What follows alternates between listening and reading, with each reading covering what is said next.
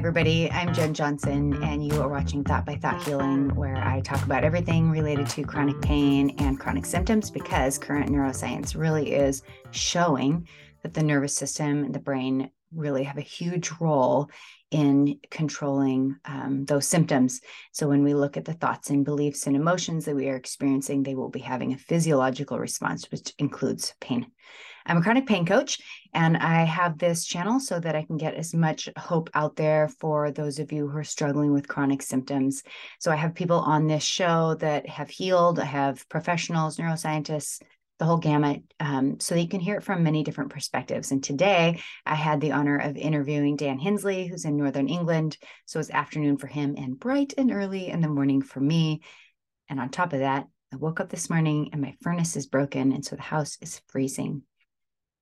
Luckily, I was able to call somebody. They'll come out this afternoon. But I hope you enjoy this interview. Um, I I really love just talking about different tools that we can use and how to use those tools. So hopefully it's encouraging and you can put that in your repertoire of ways to help um, in the journey of reversing uh, chronic pain and chronic symptoms. I'm a chronic pain coach. So if you want to check out my website, thoughtbythoughthealing.com or shoot me an email, thoughtbythoughthealing at gmail.com. All right, that's it for now. Enjoy this week and I will talk to you next Saturday. Bye. All right, let's get going. I have Dan Hindsley here with me. Thanks for being here. Well, thank you for having me. Yeah. Uh, okay, so I found Dan and Matt, who was on uh, Matt Stevenson, who was on here two weeks ago. Uh, one of my clients sent me one of your articles. Of so, several of them were written by you about you and your healing story, and then one about Matt. And um, as soon as I read him, I was like, I have to have both these guys on. So um, thanks for being here. I appreciate it. I saw your interview with Matty, which is which is good. He's a childhood friend of mine, so it was. A, it was I, I tell you, interviewing him to write the article. It's funny. You should interview all your friends and family because you you. I've known him for years and years and years, but you don't get into that mm. level of detail often enough. yeah. Yes. Plus, so I, I, I, recommend it. Um, you should write articles up about your friends and family. Oh. so I yeah. Speaking of of writing, I your writing is great. We were just talking about it, and it's very inspiring. So I'm definitely going to put that in the show notes. Um, but how did you let's let's go back a little further then and just start with your story of of of where it all went wrong when you look back um, what are kind of those pivotal moments um yeah yeah okay so um it it started for me in my early 20s okay. when i I think I actually started in a football match or, a soccer soccer match, as you would call it. Mm, um, mm-hmm. I got a, a, pain in my right butt cheek. yeah, and yeah. Uh, and then it should have gone, and it didn't. It kept coming back, um, and then the pain spread to my back, and that sent off a whole journey that lasted probably about 15 years.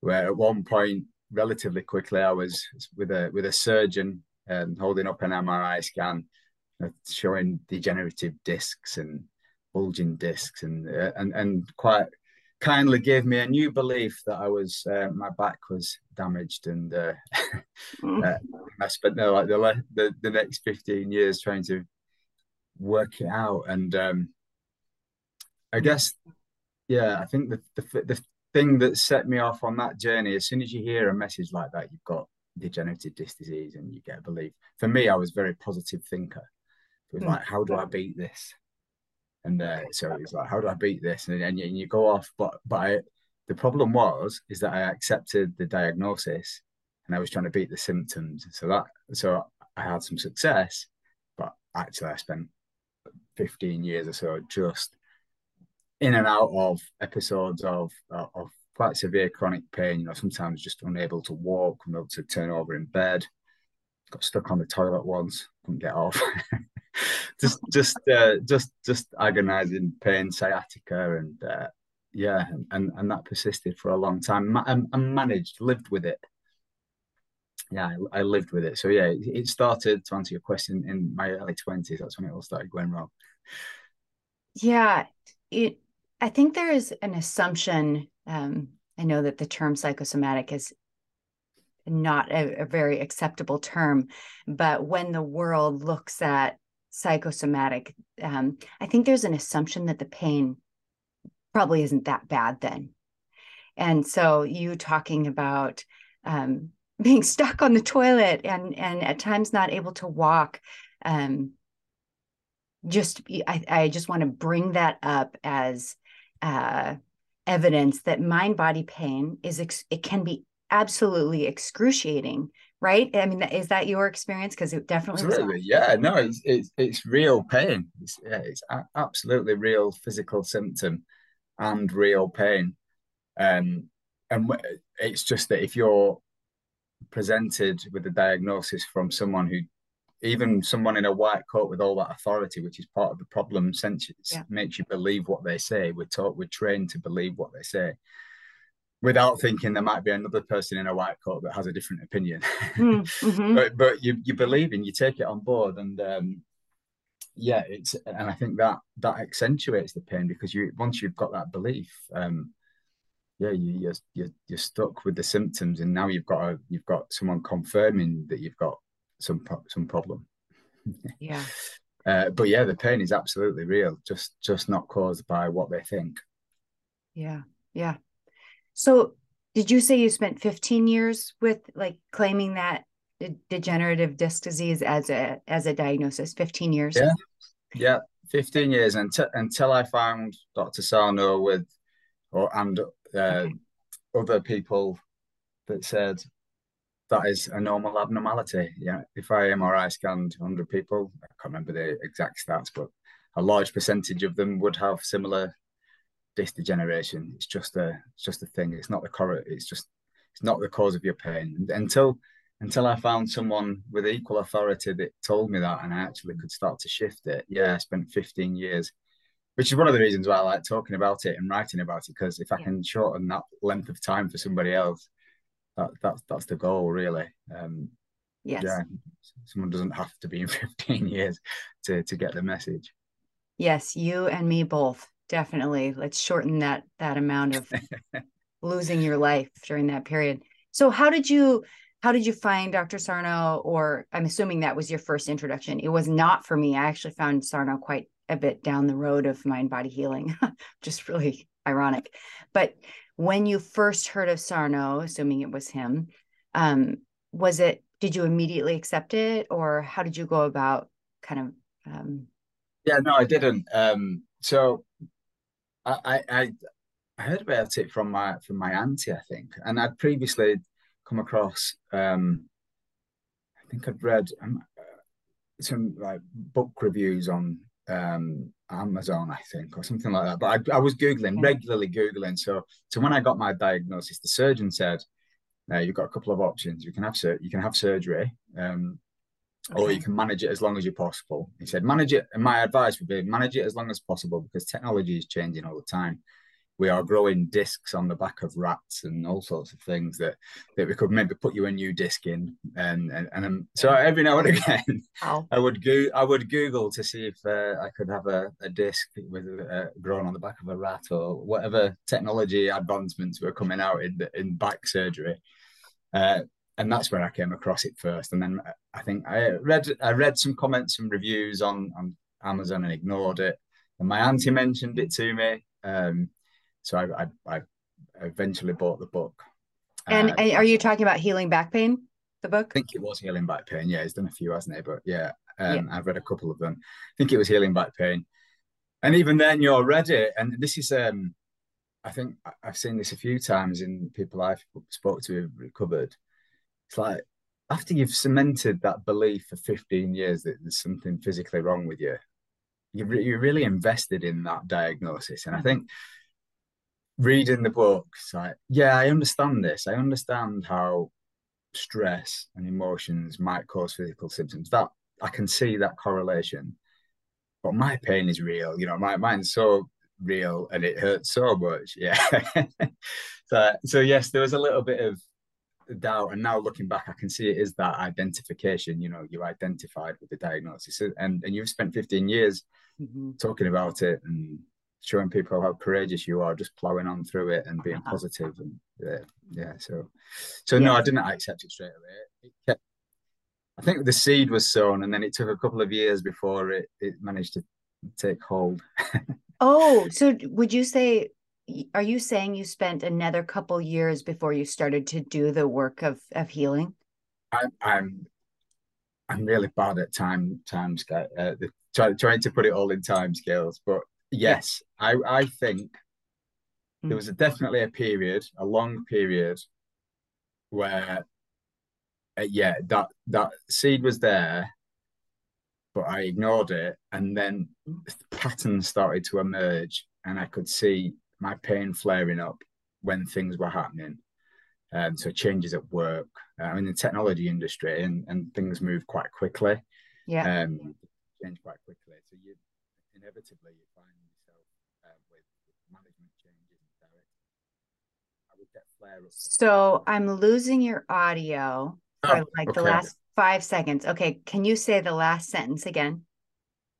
Yes. Uh, okay. I would say I'm in the technology industry, and um, there are it moves quite quickly. Lots of moves and changes, management changes, um, technology changes, and I noticed patterns that mm. when things were moving that would affect me, the pain would flare up. So I think the seed was sown, and then it was took a while for me to see this emerging and go, ah, wait, wait a minute, maybe there's something in this. and uh, I'm, just curious. You you don't have to answer this, but with the with the changes, would you say for you, um, the what was the underlying emotion with that? Was it was it rage, like Dr. Sarno says, or was it fear, or like? No, it's difficult. I think sometimes emotions are you know multifaceted and uh, mm. So it's, it's difficult to put a label on it. I guess there was, I think, I remember recalling that it was a sense of frustration that I had to prove to prove myself again to a, a new set of leadership people, um, and it was just like a frustration, I guess, and a lack of control. Um, I think were were the the things that were coming up. Not necessarily anger. There's plenty of that that came up later, but yeah. It, it's I, funny. I wouldn't say rage though, no. Okay. Well, I will just confess that this last weekend I bought some new technology. You can't see any of it, but um and it did not go well. And and, and yeah it, it, was it was a hot mess for sure for about five days and I, I felt a lot of that stuff. I felt shame that i couldn't figure it out. I, I absolutely felt rage that that i was unable to i had to i had to get help um, for sure. And it, it, just a lot of those emotions so what you're talking about that layered thing there was there was probably like five or six emotions that were competing with one another and supporting each other and in sending me into fight or flight over technology. Um, not my favorite thing so okay, so that was one pattern of of change. It sounds like. Yes. Um, so did that kind of contribute then to your evidence that your pain was? Do you use the word mind body or neuroplastic? Yeah, I, I think yeah, mind body syndrome is the one that resonates for me the most. Yeah. Um. So yeah, yeah that's what that's what I. But yes, it was.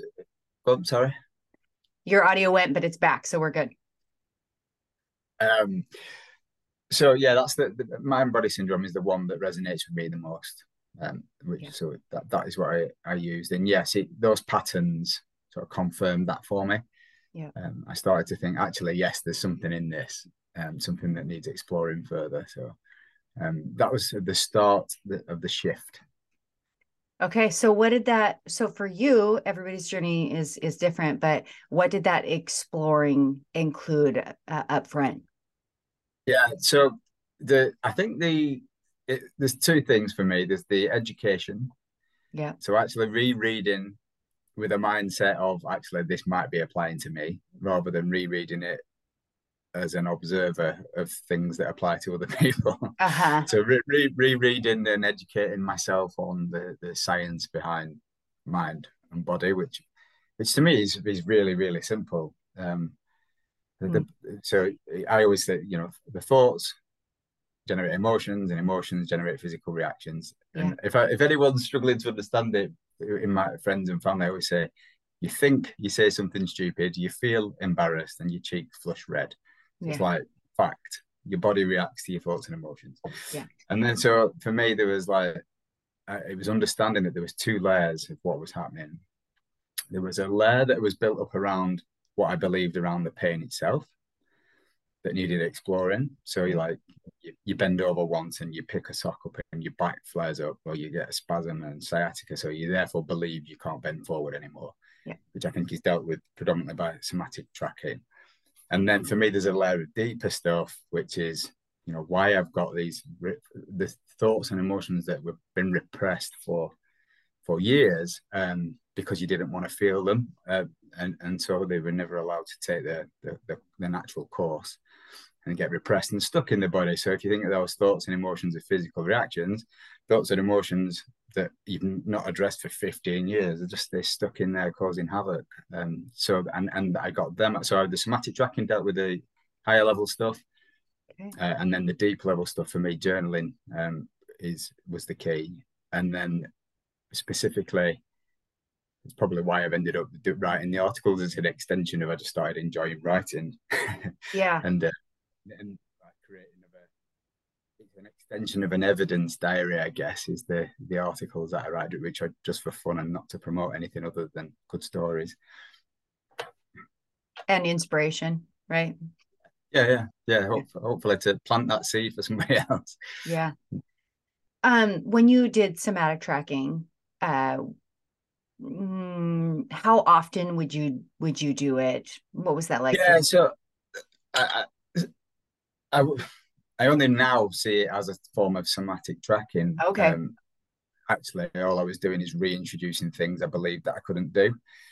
Um, so from I, I, I had a list of really silly things like I, I could swim front crawl, um, but no, not breaststroke, um, for example, or I could uh, um, like I could have been forward, like I said, couldn't pick up socks, so uh, so I had to always bend down with a strict squat for you know to to get anything off the floor, and yeah, and yeah, I had all these weird and wonderful things I could and couldn't do, so I just started working my way through and unpicking, reintroducing them, um, which I now see as like the somatic tracking, removing the fear through journaling and breathing, breath work and exercise, and and you know I would like pick a sock up and if it hurt i would do it again and then i would do it again and i would do it again until it stopped and wow. started re- reintroducing everything um you know ultimately uh, ended up being in a position where i couldn't run the last thing on my list was running and i couldn't run more than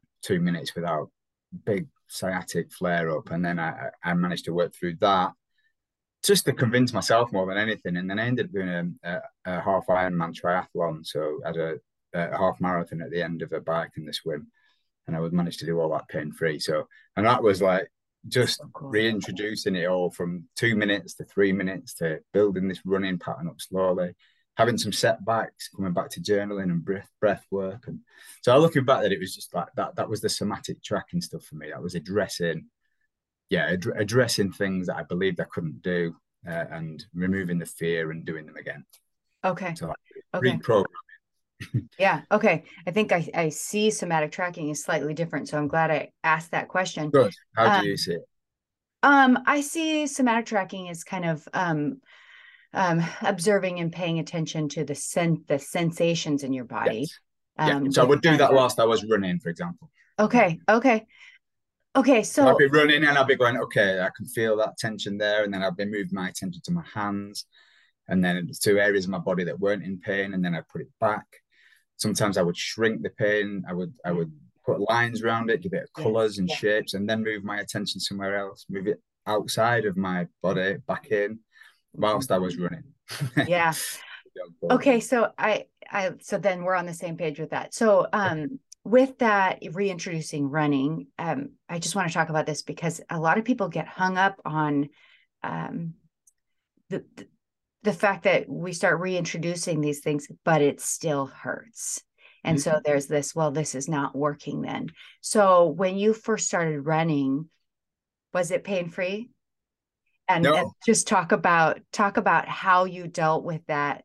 If you had No. fear of pain, or what'd you do? I'd, I'd gotten myself through. So I think I'd dealt with some of the deeper level stuff that I mentioned first. First, Yeah. So I'd, I'd Mhm. reintroduced most things. My, my life was predominantly pain free. I would spot things changing at work, and I would get flare ups a little bit, or and I could I could settle them without them taking hold fully. Um, but then yeah, running would just remain this thing. Um, so I I think I couldn't have done it without all that. I might be wrong, but uh, with all that work shifting the deeper stuff out of the way through journaling, etc. I don't think I'd have been the mindset to to have done it. Yeah. Um, but having said that, still, yeah, no, I went out with two minutes pain, two minutes, and I would get tension. I would start the like trying to visualize it and all that sort of stuff that we just mentioned. Mhm. Then four minutes, and then I and, and five minutes, and then I thought I, I'm fine. I went and did twenty minutes, and then the next day I couldn't walk. So it's like I had to start again. I kept, I kept going back. I knew I knew it was just the fear and the anticipation of the pain bringing the pain. So I sort of knew it, but I still couldn't stop it. Yeah. Um, so it was because it's just that that ingrained. Um, so I just, but I just kept working through it. I would start back again and go right. Well, I can do five, and then I can do ten, and I would keep an evidence diary. Yeah. And and then you know, what one day I'd had a couple of beers and it was a nice sunny day, and I ended up playing football with my nephews in the garden for ages, and I didn't, uh, and I didn't get any pain. So I got that, so that went in the evidence diary, and Mhm. Uh, and so slowly, every time I would get a setback, I would look through the evidence diary of things that I could do, and I reintroduced using this technique. Uh, and it just took a while. It took a while, but I bet the the, the time it, I was really, Hmm. really, really quite methodical with it. But the time it, it did click fully, and when all doubt went, was uh, I was starting a new job. Well, the same company, shifted job again. Trigger for me, so pain was, and in fact, quite bad. Uh, I was uh, traveled down to London and um, had a meeting with new leadership um, in the in the morning, and I got up early and I went into Hyde Park, and I was in I, I was in quite a lot of pain. I got my running gear on, and I went in, and then I was just set off hobbling. Like re- really, if you looked at my my, my gait, it must have been I must have looked ridiculous. yeah, yes, But I just kept breathing it, doing like positive affirmations, um, and and slowly eased up, eased up, eased up, and then like for 20 minutes later, I was just sprinting through, thinking, and that's just when it real nailed it for me, and, and it never really came back after that because I went out in pain and used the running to get rid of the pain. It's like, well, it, it can't be structural. Yeah. It's not the running. The running is not the Yeah, problem. It would get worse. Yeah, it wouldn't. It wouldn't get better if I was running with a structural problem. If you run on a broken leg, it doesn't start getting better the further you go. Yeah, hundred So that percent. that that that fixed it for me. Um, so after that, uh, yeah, after that I was fine, and Wow. that's when I signed for the triathlon. So That's- that that's when I got back into running. Yeah. So from like barely able to walk, excruciating pain, Yeah. um, to a triathlon. That's so cool. Yeah. Yeah, I think so. Yeah, it was just. Uh, I don't think it's necessary, but for me, it was. I wanted to complete it. Something that was a, I would say, the a challenge, just just to Okay. draw a line under it in my own head, Yeah. and uh, Yeah. and it worked. It went in my evidence diary, and then I got to write it up as a story, and it was a bit more interesting because there was a something that involved running at the end of it, and um, yeah, so it was good. Yeah, that's awesome. Um, so uh, on on one of your maybe it's on your on your blog, I think there's a a picture of a glass of water that is Okay, yeah. in turmoil um and splashing everywhere. Can you can you just talk about that a little bit? I, I liked that analogy that you used. Yeah, okay. So I, I I don't think it's mine. I might have adapted it in, in bits, but I'm sure. I'm Okay. sure it's, I'm sure it's somebody else's. But um, uh, with my own flavor of it. But but basically, uh, I see a, a, glass of water, um, and the glass representing your ability to handle stressful situations. Yeah. So that's if that's the capacity to uh, to handle stressful situations, and this is where I think um, your daily stuff that comes in, you know, emails, your technology problems, your um, before we, before you started recording, you were telling me that your your your furnace had broken, that those sorts of things, or, or, stressful situations that we can handle. Yeah. And for me, an example, it helped me understand it. It's like if I've got a glass three quarters full of repressed stress and emotion, then things like a change at work or a or, or new leadership team can tip me over into pain. Yeah. And that's why I think, as well as the somatic tracking type activity, removing the fear and and uh, of movement is good. But I also believe, and it appears that not everyone needs to do this, but I needed to let some of that old stuff out there that was stagnant. So uh, that's where that I think the journaling comes up for me. It brings this subconscious, sub, this subconscious um, thought and emotion that has caused physical reactions and brings it into light so that then your consciousness can see it. It's no longer subconscious. You can shine a light on what's been going around in there uh, and and uh, and empty some of that. I think I said it's like I putting a hole in the bottom of the water so it can in the glass so it can drain out. So the next time when your furnace breaks and your technology goes wrong, you don't you don't get triggered into into pain. So that, yeah. that that's that's how I tried to explain it. Yeah, yeah. So what he's referring to is I woke up this morning, my furnace is not working. So my house is freezing cold. I have a little heater next to me. and um, yeah, it's kind of a mess. But uh, but yeah, so so a big part of this journey is learning t- how to how to experience change. I'm gonna just call it change in life, like the furnace not working. Um, and and change in technology or whatever in in a way that's um I don't know, just more safe and and it's not as big of a deal. How did you um, personally work through? Let's just talk about change. How how is that not a trigger for you anymore? What kind of deep work did you do with um, that? Yeah, so I, I understood. Uh, well, so the, the deeper work that I did was the was journaling exercises Okay. And um, I started with just a timeline. So from birth to hmm. the present moment, on the top, all the thing, all the major life events, uh, and then at the bottom, any physical ailments that that came along, and then started to notice co- uh, correlations. And then, so it didn't take me too far to have to look. When I when I when I hmm. was sixteen, my best friend was killed. Uh, he was murdered actually, and so that was water in the glass that had stayed in there for quite quite some time. Mm-hmm. Um, also, another thing for me was I, I, was brought up in. I don't want to lose half your audience, but uh, I was brought up in a very religious uh, household, uh, and some of the, um, I don't know, it didn't didn't just resonate with me. And there was um, what came through journaling was that there was this I, I didn't sit right that there was this belief that unless I 100% believed what I was told to believe, you know, I was going to go to hell.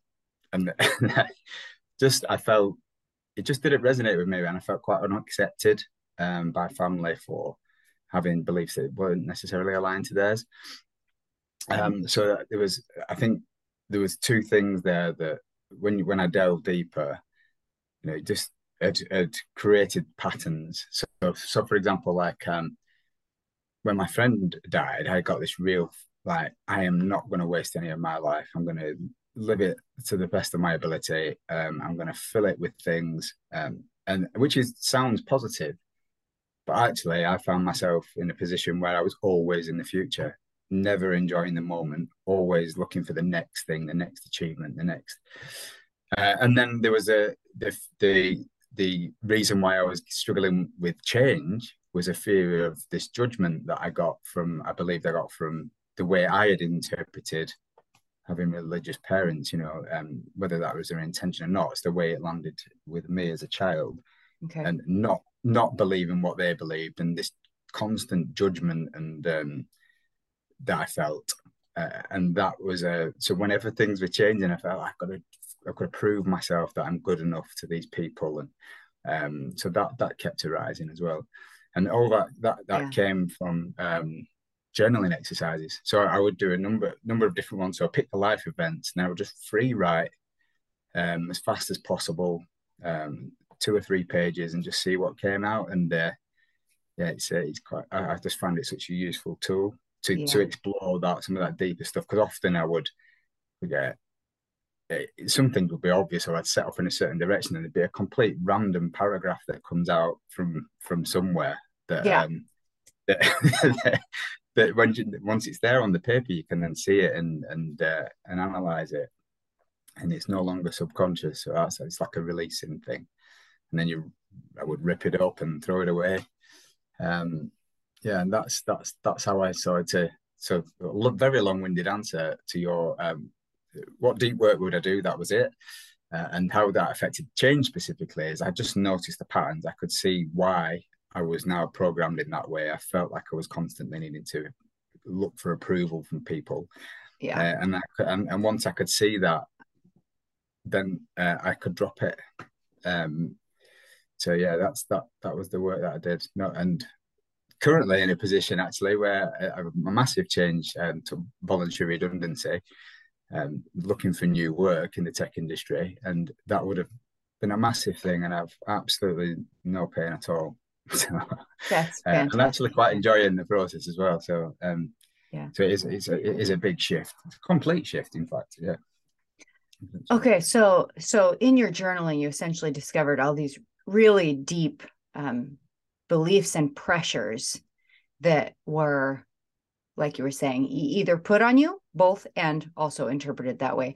So, so it sounds like you let you were able to let go a lot of those pressures um, do do you feel like through that then that you changed in some of your personality traits like the need to please people pleasing and um and and just to connect with you in in in um, certain ways i also was raised in a christian home and had to reevaluate some of who i had believed god to be and also understand that humans are humans.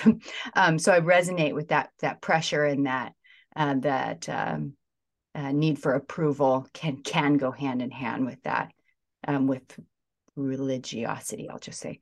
Um, so, but but I feel like in the mind body community there is a mm, difference in opinion on whether we just have to acknowledge something exists, like acknowledge I'm I'm a people pleaser or I'm self critical or whatever um, and then there's the other view that once you discover it, you also have to change um, to to work to reduce or a- adjust that thing.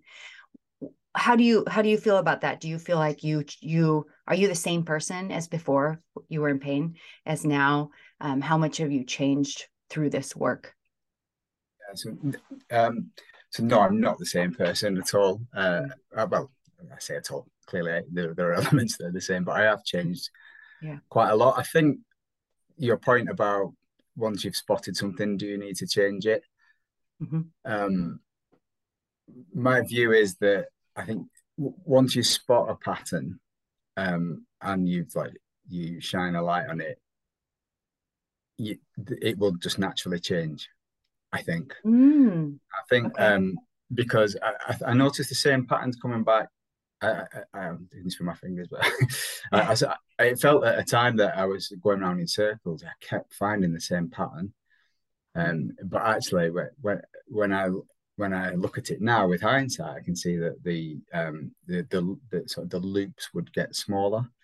So actually, so some people say people pleasing, for example, the pattern came up and again and again and again, but actually the time for me to recognize it shine a light in it and let it go got quicker and quicker and quicker. Okay. Uh, so that's why I think I think I think the the only thing to do really, and you can, is to is to is to uh, just observe it, and then it'll naturally dissipate. Yeah. Mm-hmm. That observer mentality is is is really interesting of being able to look at myself and be like, oh, I'm feeling the need to people please today, or uh, man, I am feeling the need to be efficient. That's one of mine. Um, uh, developed personality trait was the of the sense of urgency. Like so, being able to say, "Oh, I've just I'm just in that pattern. I don't have to do that. I actually have time. You know, I'm okay." I think, uh, uh, and I watched Matty as well. I think uh, last week. I can't remember if he said it there to me. Actually, on your interview or when I interviewed him, and I spotted something similar with me. So once you understand this stuff, and you understand that your thoughts and your emotions are causing physical reactions, it's great. I mean, you you you're making leaps and bounds. And then you can get caught in over analysis yeah. sometimes, yeah. and yeah, and that that creates its own stress and its own pressure as you start over analyzing your character mm-hmm. um, and, and think asking why things are causing pain. Mm. which is why i come back to that um, i think ultimately just observing it and not getting drawn into that over analysis is is the key. And then the, those patterns will s- slowly slip away i think. Okay. You um you talked about in one of your articles you talked about visualizing and mm, yeah um, yeah visualizing was really powerful for me too. Can you just talk about what role it had and how you used it? Yes. Um, so I used it predominantly when I was reintroducing these sporting uh, activities, um, and specifically with regard to the the running scenario that I explained. Uh-huh. So I would use it often before going to sleep. Actually, so before going to sleep, I would just spend five mm. ten minutes really visualizing running. Um, so uh, uh, finishing races, how it would feel, um, how it would feel to be running. Um, you know, just just trying to make it as vivid as possible. And then I don't, I can't remember. I, I'll have read it somewhere, but and then going to sleep with that image or, or just uh, it was really it felt really yeah. important to do it just before it's like you're programming the subconscious with an image of something that you were going to do one day uh, before you slept. So that's how i used it. Uh, it's difficult to say how, how much of an impact that had but um the the visualizations did happen. So, yeah. so maybe yeah the, th- those events that i visualized did occur. So so quite a big impact maybe yeah, I, I like that idea of doing it before bed. That makes sense to me. Mm-hmm. I so I I used visualization with the personality traits. So as I started to recognize what they were, I started visualizing visualizing myself letting go some of those personality traits. Um, in this in the same way that you're talking about going for a run with no pain, I was like imagining being in. I actually spent. Um, I actually visualized quite a bit in my healing journey. I visualized flare ups. I visualized um, and imagined, um, uh, uh, I, I, guess, like messing up in life, being human, uh, having pain come back, and being okay with it. Just kind of not not overreacting to to those things, um, which I think actually helped because because I'm assuming for you, as for me, it was not a linear journey. I wanted it to be, but it was not. And so the the the the more we can reduce fear around those flare ups, um, the better. Was your how how was what was your journey like as far as like um were you encouraged the whole time were there times you were like this is taking way longer than i thought it was going to was was it long was it short what was that like for you uh, so so first of all, I really like that idea that you just mentioned about using visualization in a different way. I'd not I'd not considered that. I'd done a bit of like backwards actually. I'd imagine so so say I've been in a, a situation where uh, my I don't know some sort of egoic reaction had been triggered. I've sort of visualized going back and reacting differently. Uh, um, did you say an ego reaction? Yeah, some sort okay. of like ego, yeah, some sort of emotion starting to look at something internally rather than externally. But so, so if, if yeah, some something someone had made me angry and I responded in a certain way, for example, without uh, you, you know instinctively, mm-hmm. um, and then I'd gone back and visualized reacting in a different way. So I've used it like that, but I've not used it Yeah. Like like you said about predicting future situations, like what what if the pain does come back and there, there is a flare up, and I like I like that idea. I'll pinch that. Great, it's yours. um, so yeah, it took a couple of years, I think. Uh, to, um, like I say, I'm not great on the whole timeline, but I think it's a couple. Of, it was probably around a couple of years. Uh, and like you, yeah, it was. It was. Um, it wasn't linear. It, yeah, it was a a, a model. Um, but like I say, I, that's when I think within that two year period, I saw the patterns coming around, yeah. and and then and then they got quicker. So it might have took, so say I was getting a flare up of pain, it might have taken a couple of weeks to get rid of it, and then it was a week, and then it was a few days, and then right. it was minutes, and then and then I could spot, stop it before it was coming. Mm-hmm. mm-hmm. um, that, that that sort of a thing. Um, so yeah, it was a couple of years. It wasn't wasn't a straight line. And I think we're also, well, I certainly did, uh, got obsessed with being pain free as well. And I think which which brings with it its own stresses and its yeah. own emotional reactions. I think just being human. Our bodies, like I said at the, the beginning, you know, the, the, the voice gone. move towards the mic again. But has my audio gone? Yeah. So go back one sentence again. I can't remember what I was saying. Um, no, I can't remember what I was saying. I know. I got distracted by the fact that the audio went out. And I forgot to um, put a pin in what we were talking about. Hasn't been that important. Um, I think. Oh, oh, you. Oh, it was important actually. You were talking about how you were talking about the human condition of we have oh, yeah.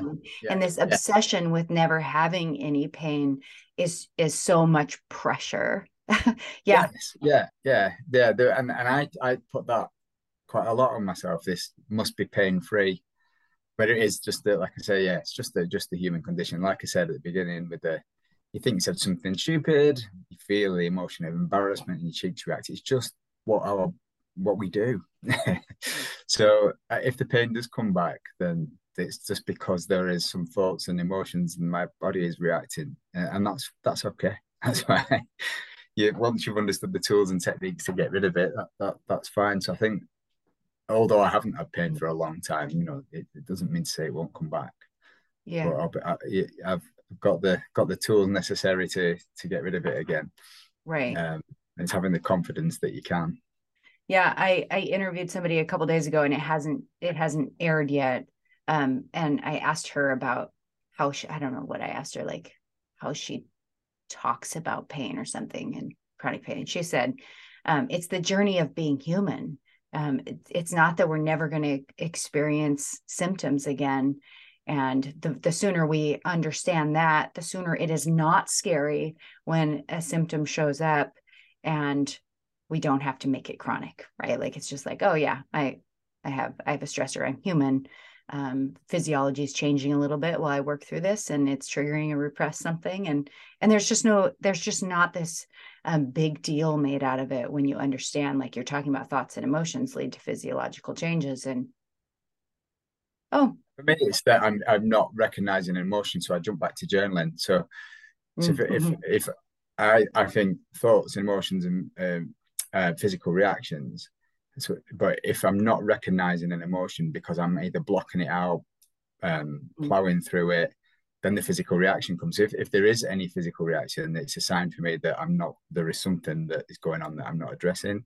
That's where the journaling will come out and I'll try and try and experience the emotion through journaling. Um, yeah. that, that, that's, yeah, just that. I think that's for me. I think it's a growing awareness. So I don't think it stops when the pain, pain ends there is like a, a growing awareness that uh, that you're seeing thoughts and emotions come up in real time, and therefore they don't take hold because you can experience them and then they move on.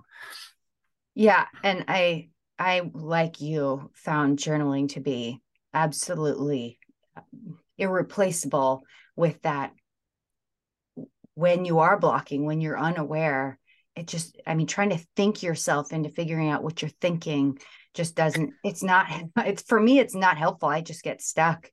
Whereas if i can uh, write it out it's just this really you have a resistance to it. What say that again? Did you have a resistance to journaling? Well i don't know that i had a resistance to journaling. I know that in years prior to healing, journaling was where I went to become more depressed. So I would journal in a way that just wired my emotion.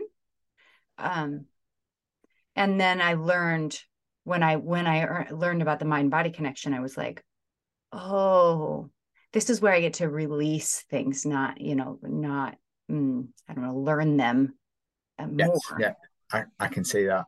Yeah, no, I I had a resistance to it, but um, I think it was just because I knew that I had to lift the lid on painful events and painful and and that that takes time. I think.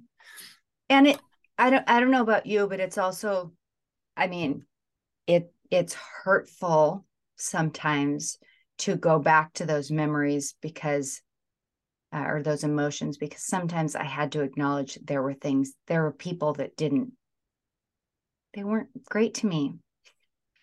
And I didn't want to acknowledge that. It hurt to do that.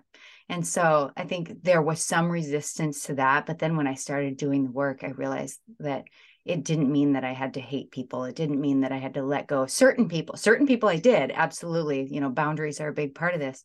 Um, and journaling really brings that out. So I, I can see why for some people it can be um, it can be difficult, but it's also just this huge tool that's accessible. I mean, all you need is a pen and a piece of paper. It's pretty much free, and you don't have to call the counselor. You know, like, um, um, and it's available all the time. So, yeah, the timing thing. You can use you can use it when it's needed. Yeah. Um, yeah. Agreed. Yeah. Okay. So as we close up, um, any, um, I don't know, nuggets of wisdom to give somebody, let's say, that's in the middle of the journey and it's not going as fast as they want it to go, which is all of our journeys. um, I don't know. I think I think having some patience with it. Yeah, I think I think Mm-hmm. putting pressure on yourself for it to go quicker is just adding more stress. Yeah. So I think that yeah, if anything, relax into it and um, yeah, maybe drop some of that expectation that it's going to be quick and um, mm-hmm. yeah, recognize it as an ongoing, lifelong thing, really. Mm-hmm. Yeah. And there's no ru- there's no rush. Right. right. No rush. Lean into it have that patience patience is is um incredibly kind and and when people are patient with us it just feels so loving um, and when we are patient with ourselves like you're saying that's a huge gift so okay um are you going to keep writing yeah i intend to so i've started some so um writing up matties was like the first attempt at writing somebody else's story. Uh-huh. So I, I'm trying to find people really that aren't inclined to write and share, but I've got really good stories. And um, yeah. so just part I, again, like it's like an extension of the journaling therapy for me. Just writing up other people's, I find really rewarding. awesome. So yeah, so if I if I come across people with interesting uh, interesting stories. I think because it doesn't really matter what the symptoms are, but for some reason, when you're in you, when you're in the mix of it, you want people with the symptoms that you had. Yeah. So find a range of uh, different symptoms and stories that that will allow people to attach onto it. Yeah. Um, because yeah, once you've come out the other side, you realize it doesn't matter what the symptoms are, but when you're in it, it, needs to be just like you. Yeah, yeah, hundred percent. The more stories that are out there, the better. Speaking of which, so for you, it was uh, degenerative degenerative disc disease, so DDD, sciatica. Was that what? Yes, yeah, yeah. yeah. So, uh, uh, yeah, sciatica, yeah. And bulging, in, well, and bulging discs. Bulging disc causing the sciatica. Yeah. Apparently. Okay. Okay. Yeah. So those of you out there that want to hear your symptom, your diagnosis, there it is. But it's all it's all mind body syndrome. Yeah. So okay. Well, thank you. Thank you for your time. Thank you for your story. Thank you for being inspiring. All the things. Appreciate you. Putting it out there. It's great. Thank you. Yeah. No problem. Okay. I um, am saying goodbye to all the listeners. I'll see you guys next week and. Um, yeah, have a good one.